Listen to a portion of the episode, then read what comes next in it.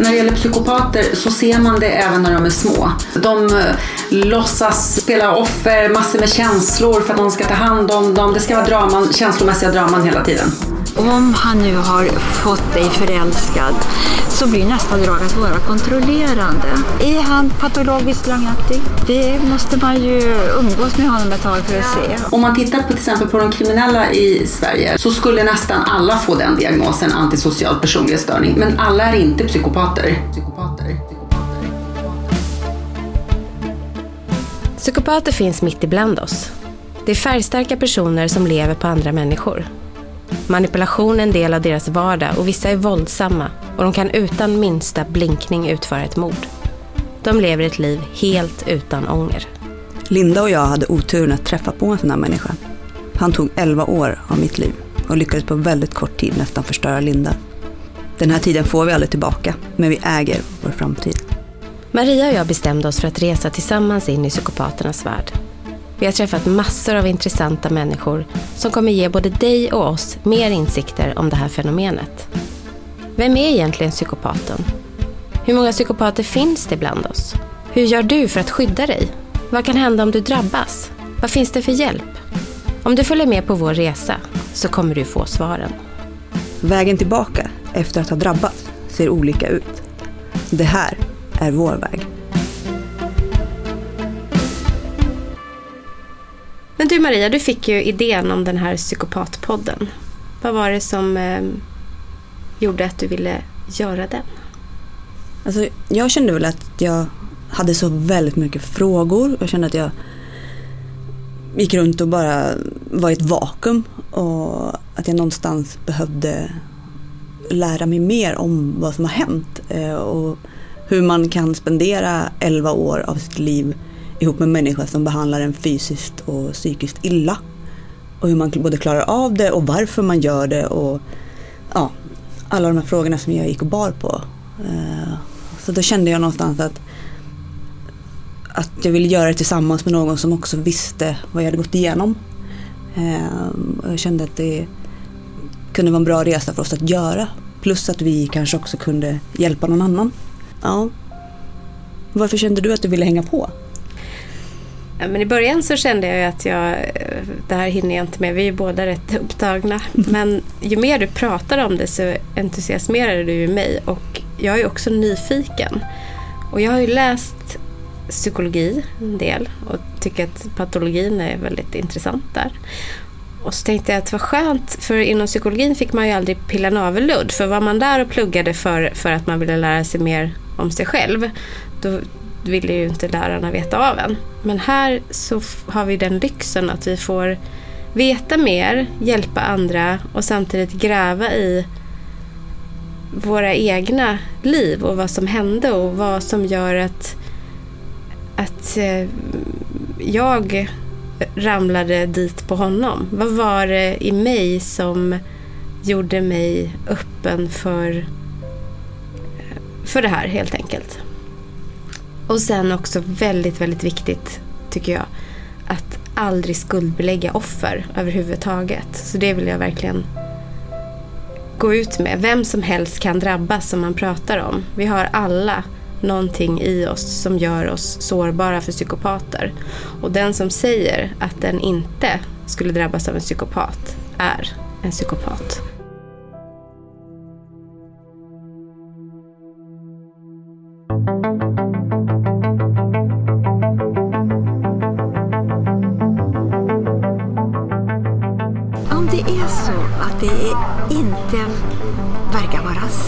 Det som hände mig, ja men då får man tänka efter och ta ett steg bakåt. Kan det här hålla? Är han verkligen så här? Vad blir nästa drag? För nästa drag är ofta, om han nu har fått dig förälskad, så blir nästa drag att vara kontrollerande. Att vara en som eh, tar dig från annat umgänge och sätter in dig i ett hörn och skiljer dig från dina släktingar och dina vänner och bestämmer över dig och väldigt, väldigt dominerande. Det är nästa drag. Och har, kommit, har man kommit till det draget då ska man ju absolut sticka. För då nästa drag, det är ju att han använder våld. Jag började ju då googla på psykopater, jag började googla på böcker om psykopater. Eh, kände att mycket fanns ju inte på svenska. Men eh, det jag hittade då var en bok från då Görel som heter Att lära känna psykopaten. I och med det så kände jag också att det här kan ju vara en person som har väldigt mycket bra information. Just utifrån att vi verkligen ville veta mer om psykopater och vem det är och varför och, och så vidare. Så då bestämde jag mig för att kontakta henne och då bokade vi helt enkelt en träff med henne. Hon var ju helt underbar. Och sen dessutom så låter hon ju som Astrid Lindgren hon Ja, pratar. Så det, älskar Astrid Lindgren. ja, Så att det hela blir ju mycket, mycket mysigare på något sätt. Ja. Eh, och hon har väldigt mycket bra kunskap om ett sånt pass allvarligt ämne. Hon var ju en av de första tror jag, svenska böckerna som kom ut eh, om just psykopater. Eh, och det finns ju idag inte jättemycket information på svenska.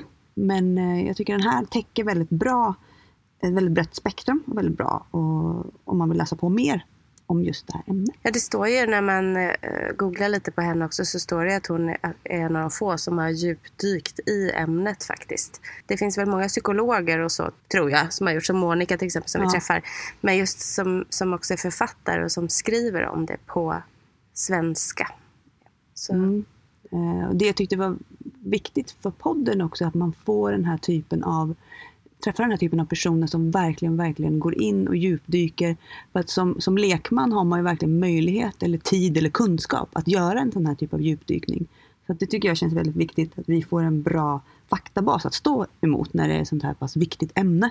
Det är ingenting som vi tar lätt på, utan det är verkligen, verkligen viktigt att det blir rätt och man får rätt på faktan här känner jag. Jag lärde mig massor utav henne och, och bara det här som hon pratar om sociopat, psykopat och de här bitarna så, som de flesta inte vet har jag förstått nu när jag pratar med andra människor. Också. vad som är vad och vilken skillnad det är och vad man säger idag, vad man sa förut och vad hönan vad är ägget lite Ja, så. och varför det var som det var. Så att, eh, hon har ju varit med ett tag också så det, hon har jättemycket intressant att komma med. Mm. Så vi hoppas att eh, det inte dränks i för mycket oljud på Centralbadet. Men jag tycker det låter ganska bra ändå. Mm. Det var ett trevligt samtal och vi, det gav oss väldigt mycket. Ja, det gjorde Ja, det. Det var starten på alltihopa. Ja, faktiskt. och vi insåg också hur komplext och stort ämnet är. Ja. Eh, och vilken resa vi har framför oss som gör det hela mycket, mycket mer spännande också. Som gör att vi kanske kommer sitta i den här garderoben många gånger till. Verkligen. Men det är ju mysigt. Så Ja. Jag kanske borde säga det i podden att vi faktiskt sitter i min garderob. Bokstavligen i garderoben. ja, faktiskt. Vi kan ju ha bilder härifrån sen också så folk fattar. Men det är för att de Vår ska... snygga studio liksom. Ja, precis. För att de ska höra. Och du fick en bh i huvudet nyss och sådär. Ja. Det gör det Ja. hela lite lättare tycker jag. Ja, faktiskt. Det lättar upp stämningen lite. Jag tycker Ja. det här konceptet är härligt. Ja, det tycker jag. Men vi kanske ska bjuda in folk hit Det är också. i garderoben. Ja, mysig garderob. Görel Kristina Näslund är författare, journalist, psykolog och medicinedoktor. Görel har skrivit flera fackböcker inom psykologi. Bland annat boken Lär känna psykopaten. Den innehåller bland annat fakta om orsaker till psykopati, intervjuer med psykopatiskt lagda män och deras anhöriga, psykopatibegreppets historia samt sol och vårarnas och pedofilernas psykopatiska drag. Här finns även en checklista som används för att utreda om någon är psykopat. Jag började ju läsa till psykolog i mogen ålder. Jag var över 40. Och vi fick allihopa, ofta av våra lärare, då frågan vad ska ni bli för sorts psykologer då? Jag sa alltid, jag ska bli en skrivande psykolog. Så jag gick från psykologexamen då så gick jag vidare till forskarutbildningen och skrev en doktorsavhandling. Och under hela psykologutbildningen och forskarutbildningen så skrev jag böcker. Så skrivande, det är min grej. Själva ordet psykopat, vad betyder ordet psykopat? Psyke, det har ju med själ att göra. Och pat, det kommer från patologi. Det är ju sjuklighet kan man säga. Psykopatologi, det är psykisk sjuklighet. Jag måste bara reda ut begreppet sociopat och psykopat. Va- Har man slutat använda Ja, eh, på 70-talet var det väl. Då var ordet psykopat eh, inte inne. Det var inte rumsrent att tala om psykopat. Nej. För allting var ju ändå samhällets fel och psykopater det lät så nedsättande. Så då använde man sociopat. Och i USA säger man fortfarande sociopat. sociopat. Mm. Men det är samma sak.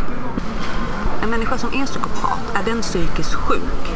Eller har den bara en psykisk störning? Man säger att den personen har en personlighetsstörning som också har kallats för antisocial personlighetsstörning.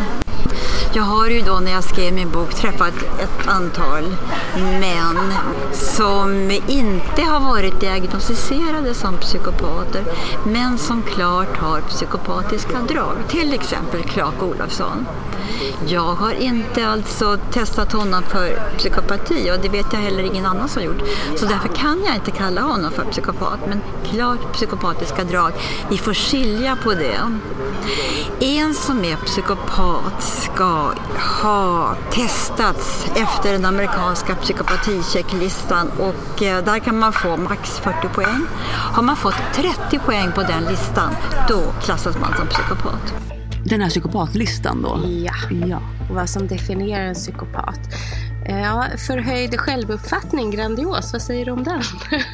Ja, alltså jag tänker då att man, man, eh, när man går in i ett rum, även om det är Tele2 Arena, så ser alla i rummet dig. Ja, gud ja. Alltid. Alltid. Mm. Ehm, så det, där har vi ju en sån Ja. punkt. Vad skulle vi mer ta? Vi kan ta... Alltså jag tycker att alla stämmer, men vi kan ju titta på um, bristande självkontroll. Mm. Ja, den kan vi också ta. Parasiterande livsstil, vad säger vi om den? Parasiterande livsstil. Ja, eh, man behöver ju då kanske inte alltid jobba. Nej. Utan då gör, låter man andra människor jobba och även då att man eh, behöver inte göra mycket alls. Överhuvudtaget. Nej. Man behöver inte tvätta, man behöver inte laga mat, man behöver inte gå ut med någon hund. Man behöver inte nästan, jo man kanske behöver torka sig på toaletten. Det är ungefär där Ja, det är väl där gränsen ja, går. Där, där kände i alla fall jag att min gräns gick. Men det andra, Ja. man behövde inte göra någonting. Nej, precis. Så det stämmer ju väldigt bra tycker jag. Ja. Eh, impulsiv, Ja, li- lite grann. lite grann. Mm, mm. Lite impulsiv utan att tänka. Men där, det kan ju också stämma på många människor. Ja, eh, men det, tricket med den här listan är ju att man har alla. Ja, precis. Alla. Och så var det väl, det är 20 punkter och man skulle ha 40 poäng. Så då är det väl säkert att de här olika eh, punkterna då, eller de har ju olika siffror, att de säkert har olika typer av poängsättning. Ja, precis. och att man säkert då graderar då utifrån vad man får för svar då förmodligen. Men det ska vi kolla. Vi ska göra det i ett avsnitt längre fram där vi verkligen ska lära oss hur man Ja. använder den listan lite mer. Jag berättar ju lite om det, Monica tror jag också gör det. Men att vi kör en fördjupning på alla punkter där och tittar på det. Men det är jäkligt intressant. Men vi skulle ju fråga just det, vem som får använda listan. Och det hade ju Görel superbra svar på. Det får man göra om man är psykolog eller psykiater och har gått en utbildning i hur man använder listan. För det är inte så enkelt. Nej, man måste ha en utbildning. Ska man nu se om man kan via behandling hjälpa psykopater, och då måste man ju först definiera vad är en psykopat? Vi får rätt personer. Och då använder man listan och så ser man då, ja den, den har 35 poäng och den har 28 poäng, nej den kommer inte med och så vidare. Man måste ju klassificera människor efter den här listan. Man använder inte listan på barn, bara för på vuxna. För barn, barn har sitt särskilda sätt att vara. Barn ljuger väldigt mycket, det hör till. I ungdomar kan man ju se att de har antisocia- antisociala beteenden. kan man ju se. Är det ett barn som plågar djur, som slår natten, drar vingar av flugor och börjar med sexuellt umgänge väldigt tidigt och så vidare. Det finns ju många sådana drag som man kan se hos barn då, som utvecklas, börjar utvecklas åt fel håll. Och sådana barn måste ju ha hjälp. Men om man tänker sig då som den här listan, är det en, är det en lista på deras säga, personlighetsdrag egentligen kort och gott? Som den här typen av psykopat har. Och så rangordnar man då varje drag utifrån en skala. För att testa en person efter den här listan så måste man ju träffa den personen mycket då, lång tid. Och gå igenom alla de här punkterna. Man eh, tittar på om det här är en talför person, om man verkar charmig. Det kan man ju se lätt, va? eller hur? Och sen tit- tittar man, har han en förhöjd självuppfattning? Tror han sig vara någonting? Vad säger han om sig själv? Hur, hur beskriver han sig själv? Ja, man går igenom så. Varenda Kollar varenda punkt.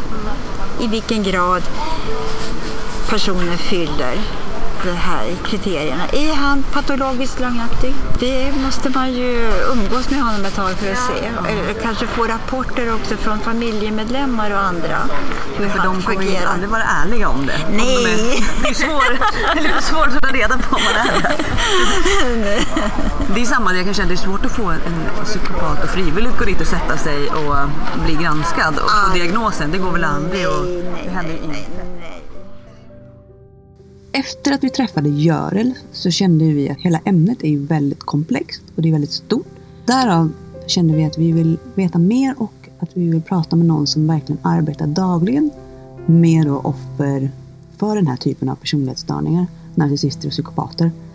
Jag började googla runt lite grann för att se vilka har vi som är aktiva som kanske skriver mycket i tidningar eller bloggar mycket. Och, och då hittade jag Monica som jobbar då väldigt mycket med att både skriva mycket artiklar på nätet och på sin egen hemsida som är helt fantastiskt. Och sen då att även ge råd i tidningar och den här typen av må bra-artiklar. Eh, som, så vet du hur han du träffar är en psykopat eller vad det nu brukar vara. Ja, precis. Hon, hon är ju seriös. så Att hon, hon gör ju jättemycket bra jobb. Det märkte vi när vi var uppe på hennes mottagning där.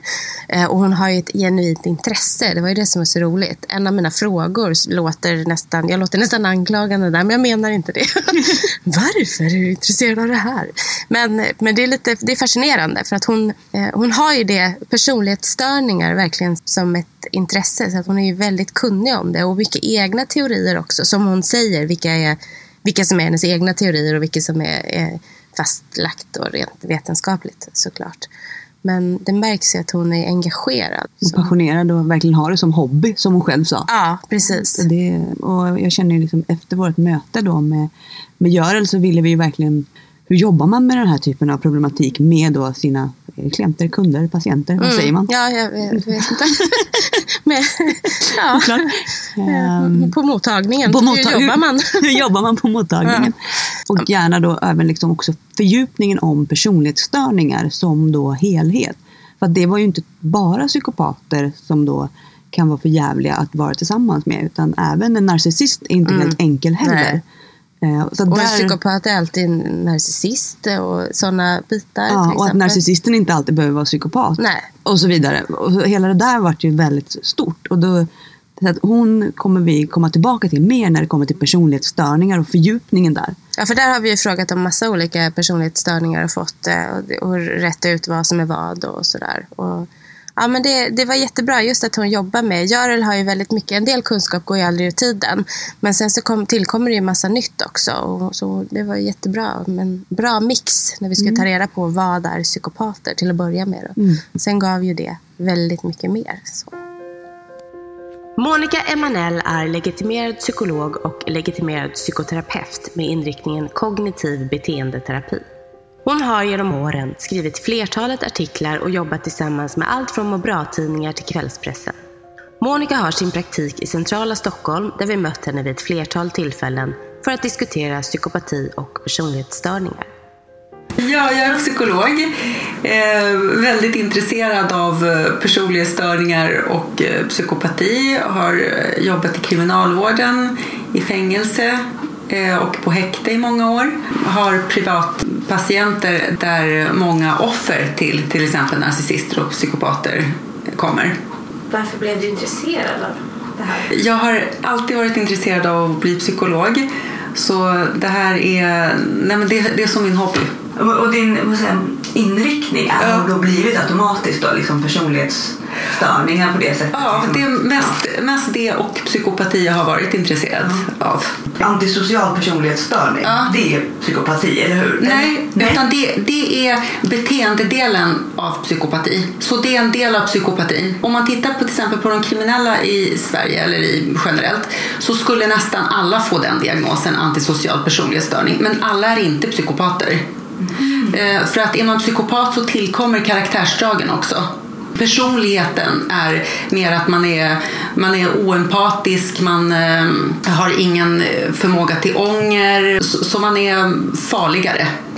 Man är empatibefriad. eh, Medan med antisocial personlighetsstörning så är det beteenden, att man har gjort saker både i sin ungdom och nu som leder till att, ett kriminellt liv. Kan man sammanfatta det med. Svårt att hålla jobb, svårt att uh, hålla um, skiljer sig och gifter sig många gånger, många relationer. Man, man gör saker som är det är beteendemönstret. Mm.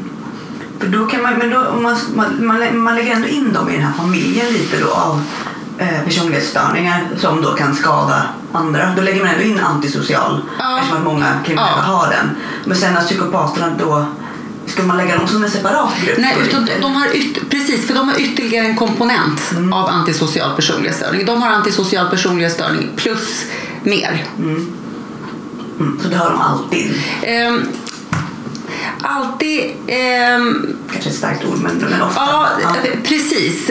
Jag bara sitter och funderar på, därför att de här... Eh, det finns ju en del psykopater som lever i familjer som är omhuldande, som är bekräftande omhuldare. De blir ju inte alltid kriminella.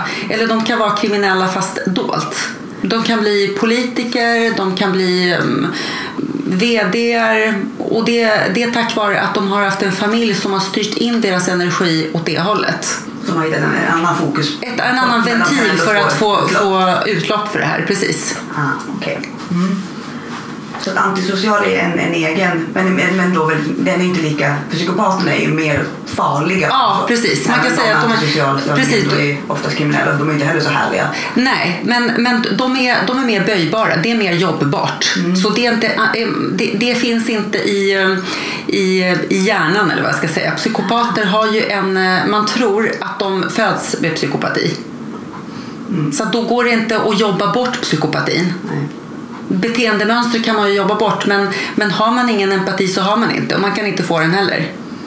Mm. Eller förmåga till att ångra sig. Ja. Eller det här förmåga att, att förstå känslor. För psykopater har ju ett väldigt flackt känsloliv så de förstår inte. Det är som att någon annan skulle försöka prata kinesiska. Det, det, blir ju ansträngande för hjärnan. Man måste anstränga hjärnan mer för att försöka förstå. Så är det för psykopaten när han ska prata om känslor. Och då tror man att det är därför som de har det här att de gestikulerar mycket med händerna, intensiv blick. De jobbar väldigt mycket med kroppen för att kompensera för det här tror man. Att de, de inte riktigt kan eh, sätta ord på känslor utan de kopierar i så fall. De hör ju vad andra säger och sen lär de sig vad de ska säga i vilket sammanhang men de känner inte. Så känslan är inte med. Och det har man sett i hjärnan på dem också, att de här känslocentrumet i hjärnan är mer utspritt. Det är splittrat hos psykopater. Hos andra är det mer samlat på ett ställe. Hos psykopater är det lite öar här och var. Mm. Ja, men det, det blir mycket skådespeleri, det märker man ju. Ja, så för dem är det en show. Mm. De lär sig hur de ska showa och de gör det väldigt bra. Mm. Men, men de känner inte, så känslan är inte med. Nej, du menar att det, att det kan vara så från födseln? Ja, ja precis. Det, att det är annat. Precis. Mm. Att de, man tror att det är en genetisk komponent med i bilden så det är inte ovanligt att någon av föräldrarna eller någon annan eh, också är så här. När det gäller psykopater så ser man det även när de är små. Så man kan se hos eh, dagisbarn ofta att eh, det, det, kan vara problem. Det kan vara att de slåss, att de ljuger, att de, man, man får en känsla av att de är mycket äldre man får en känsla av att de, de tänker som, som vuxna fast de är sådär små. Uh, och det, det, det är ju för att de har det här i, i ryggraden. Mm. Att ta för sig och göra det bra för sig själva och trycka bort någon annan och framhäva sig själva. Ja, de behöver inte ha någon känslomässig utveckling som andra barn kanske. De, de, de hoppar över det steget på något sätt då? Ja, det enda de tänker på är hur de ska ta för sig så att det blir bäst för dem själva. Och det finns inga bromsar för det. Därför att eftersom de inte har eh, det här med rädsla hos människor och skuldkänslor, det är ju en bromskloss. Det är det som gör att man inte beter sig hur som helst. För man, man, man vill inte utsätta någon annan eller sig själv för, för konsekvenserna. Men i det här fallet finns det inga sådana här bromsar. Det var, jag blev tillfrågad av någon ehm, kille på häktet en gång om han kunde lära sig att känna den här rädslan eller skulden. Och det går ju inte. Utan då får man helt enkelt lära sig att ehm, det här kan jag inte göra för då blir konsekvensen den här för mig. Det vill säga jag får, får sitta inne i tio år och jag har ingen lust med det och därför måste jag sluta med det här beteendet. Men det är ändå lite sorgligt att de aldrig kommer kunna känna den typen av känsla. För det finns ju ändå något befriande i att känna känslor. Ja, Så. det, det svaret man ofta får på den frågan är att eftersom de inte vet vad de saknar så är det ingenting de saknar. Nej, så har de ingenting. Det är bara vi som kan tycka synd om dem för att de inte får känna. Ja, ja men de, de de kan tänker ju inte känna inte. riktig glädje då heller. Nej, Nej. nej. det, blir, det blir mer... ehm, Eh, det är baserat på kickar. Så det är inte glädje utan det är, det är det här ruset av att eh, man eh, kommer vinna pengar, man kommer vinna över en kvinna, man kommer eh, kunna visa upp den här fasaden, eh, göra den här affären. Det är glädjen. Så det är kortsiktiga vinster hela tiden. Och de tänker ofta inte långsiktigt, så de tänker inte att när jag skaffar den här familjen så ska jag ha det här. Utan saker händer här och nu. Empati det ska ju läras in i barndomen. I barndomen ska du få veta, slå inte katten, det gör ont. Dra inte katten i svansen, det gör ont. Du blir berörd för att du har spegelneuroner i hjärnan. Har du hört talas om spegelneuron? Nej. Det är en särskild sorts neuroner. Så om du skulle nu falla från stolen och, och, och så, tänker jag igen, oj, hoppas att inte skadade sig. För jag känner ju i min hjärna då vad ont det måste göra att falla ner här mot det där räcket. Då. Då är det mina spegelneuroner som träder in och föreställer sig hur det ska vara för dig. Att man kan leva sig in i situationen. det var bra uttryckt. Du, du lever dig in i situationen. Om jag skadas lever du dig eller du ser att jag fryser och då börjar du nästan frysa också. Stackars henne, hon har inga vantar. Men det verkar som att psykopater, eller psykopatiskt lagda, inte har dessa spegelneuroner. Jag har inte sett någon forskning på det, men allt tyder på att de inte har det. De kan inte leva sig in i hur det är för dig att bli väckt varje natt efter natt och inte få sova. Och bli utsatt för det ena och det andra. De förstår inte. Nej, det går inte att leva sig in i det. För kunde de det, då skulle de ju ha empati. Monica och Jarl har det gemensamt att de har varit i kontakt med flera kriminella i fängelser och häkte. Och Görel berättar också i sin bok om Clark Olofsson. Jag var inte gisslantagare, påpekar Clark för mig. Det är förstås sant. Clark kom till banken vid Norrmalmstorg när dramat hade börjat och upplevdes då säkert som en välkommen storebror av gisslanmedlemmarna. Clark tillhör nämligen de personer som utstrålar omedelbar trevlighet. Eller är det en ytlig vänlighet som fångar in mig? Clark kan inte beskrivas som charmig. Han vinnlägger sig inte om att göra intryck på det sättet. På en halv minut tillsammans med honom där inne i det låsta besöksrummet har jag slappnat av. Clark Odert Olofsson, som numera heter Daniel Demunjuk, ursäkta uttalet, föddes den 1 februari 1947 i Trollhättan. Clark har ett långt CV av brottsliga gärningar, bland annat det kända Norrmalmstorgsdramat. Han är även dömd för mordförsök, rån och narkotikasmuggling och har spenderat mer än hälften av sitt liv i fängelse. På 70-talet studerade han på Journalisthögskolan och gjorde praktik på tidningen Arbetaren. Om han är psykopat eller ej låter vi vara osagt. Men att han har psykopatiska drag, det kan vi nog vara rätt överens om. Jag träffade ju Clark Olofsson i fängelset i Danmark då och jag intervjuade honom två dagar i rad. Och, men han hade det väl inte grillat där. Sitter man i fängelse så får man ju äta upp sig, man kommer i form, man kan styrketräna, man, kan, man gör massa saker som eh, hjälper min organism då efter flera hårda år som kriminell. De vet ju att de hamnar i fängelse om de rånar och smugglar knark. Som Clark Olsson, han vet ju att han kommer att bli fast. Och då är svaret på det från hans sida då, ja, men eller, från den här Olle som jag intervjuar här, då, jag frågade, han, han satt ju på ungdomshem när jag intervjuade honom och jag sa så här, hur går det nu när du kommer ut? Ja, jag, jag ska sluta med onödiga brott, sa han då han var 19 år. Vadå onödiga brott? Ja, jag ska inte göra längre några person, personrån och, och inbrott i kiosker och sånt där. Onödiga brott. Nej, jag ska börja smuggla knark.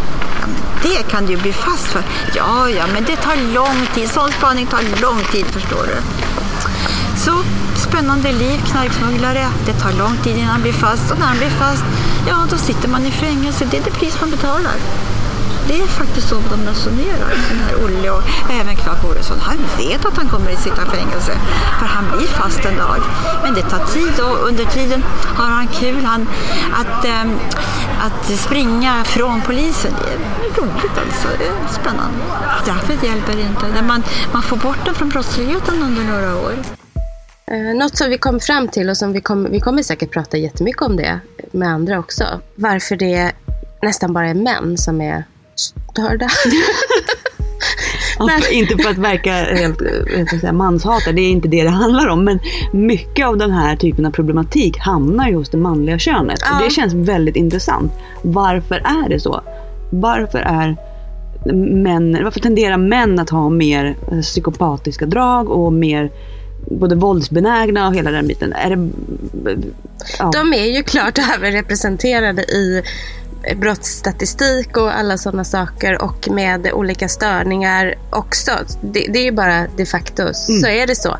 Och då är det ju väldigt intressant att veta varför. För hur kan man förebygga det här så vore ju det kanonbra ju. Fantastiskt. Och att inte kvinnor går i samma fällor. Nej men verkligen. Och jag menar jag kan ju känna att nu handlar det inte om att alla män är det. Det är inte det det handlar om alls. Utan det är en väldigt liten del av männen som har eh, den här typen av störningar.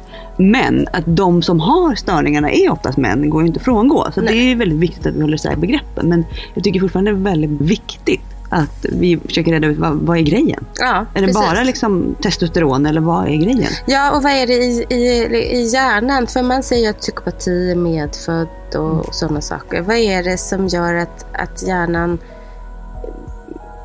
är så påverkbar eller, mm. eller att, att män föds med det eller att de blir uh, Hur lättare psykiskt sjuka. Ja. Så, så, det, så om det är någon som lyssnar och som vet mer om det här så får de ju jättegärna höra av sig till oss. Verkligen, just när det kommer till forskning nere på... Ja, på den nivån. Och, och sen är det ju väldigt intressant om man inte har forskat på det, varför inte då? Nej. Det verkar är det en konspirationsteori här? Ja, nästan? precis. Ja. precis. Nej, Ska de vara så? Eller? Det, det kan ju inte vara roligt, tänker jag, att, att, vara, att tillhöra ett kön som är överrepresenterat i sådana väldigt jobbiga situationer kan ja. man säga. Och jag kan känna att när man googlar och vill hitta statistik info om det här och statistik då hittar man nästan ingenting. För att det kan ju ha att göra med kanske då att många psykopater är skickliga och kan undgå att bli eh, säga, tvångsdiagnostiserade. Mm. Alltså, då måste man kanske ha gjort ett brott. Man kanske måste ha mördat någon och hamnar i, inom någon slags rättsprocess mm. där man då gör en psykologisk heter, utvärdering. Mm. Eh, och fastställer en sån typ av diagnos. Men eh, en vanlig psykopat går ju inte och ställer sig på kö och bara hej jag vill ha en diagnos så att jag får det bekräftat att jag är psykopat. Det gör de ju inte. De gör ju säkert allt för att smita undan den här typen av granskning. Så Absolut. Det kanske är svårt att göra en statistik på det men någonstans borde det kanske finnas några typer av siffror och fakta i det här. Ja, det vore jätteintressant faktiskt att veta, veta mer om det. Därför ja. vi, ja, vi skulle ju gärna vilja att de var färre. För ingen av oss vill ju råka ut för en en gång till och jag önskar inte min värsta ovän ett sånt öde. Nej, verkligen inte. Det så som sagt, finns det någon där ute som lyssnar som har lite mer information om det här så hör gärna av er vi lägger mejlkontakt och sånt inne på Facebookgruppen. Yes, det gör vi. Yes. Så ja. frågan är ju nu då, varför är de flesta psykopater män? Ja, precis. Män och kvinnor de är olika. Och så att till exempel eh, kriminella, det är oftast män. Man brukar säga det att om man har en kvinna som har gjort någonting väldigt, väldigt svårt, till exempel mördat, då står det ofta en man bakom henne. Ni kan tänka på den här kvinnan som mördade i Knutby. Då hade vi pastor bakom henne. Nej, kvinnor är inte lika kriminella. Och inte, har inte lika mycket psykopatiska drag. Män har ju ofta uppfostrats till att de får ta för sig medan kvinnor ska stå tillbaka.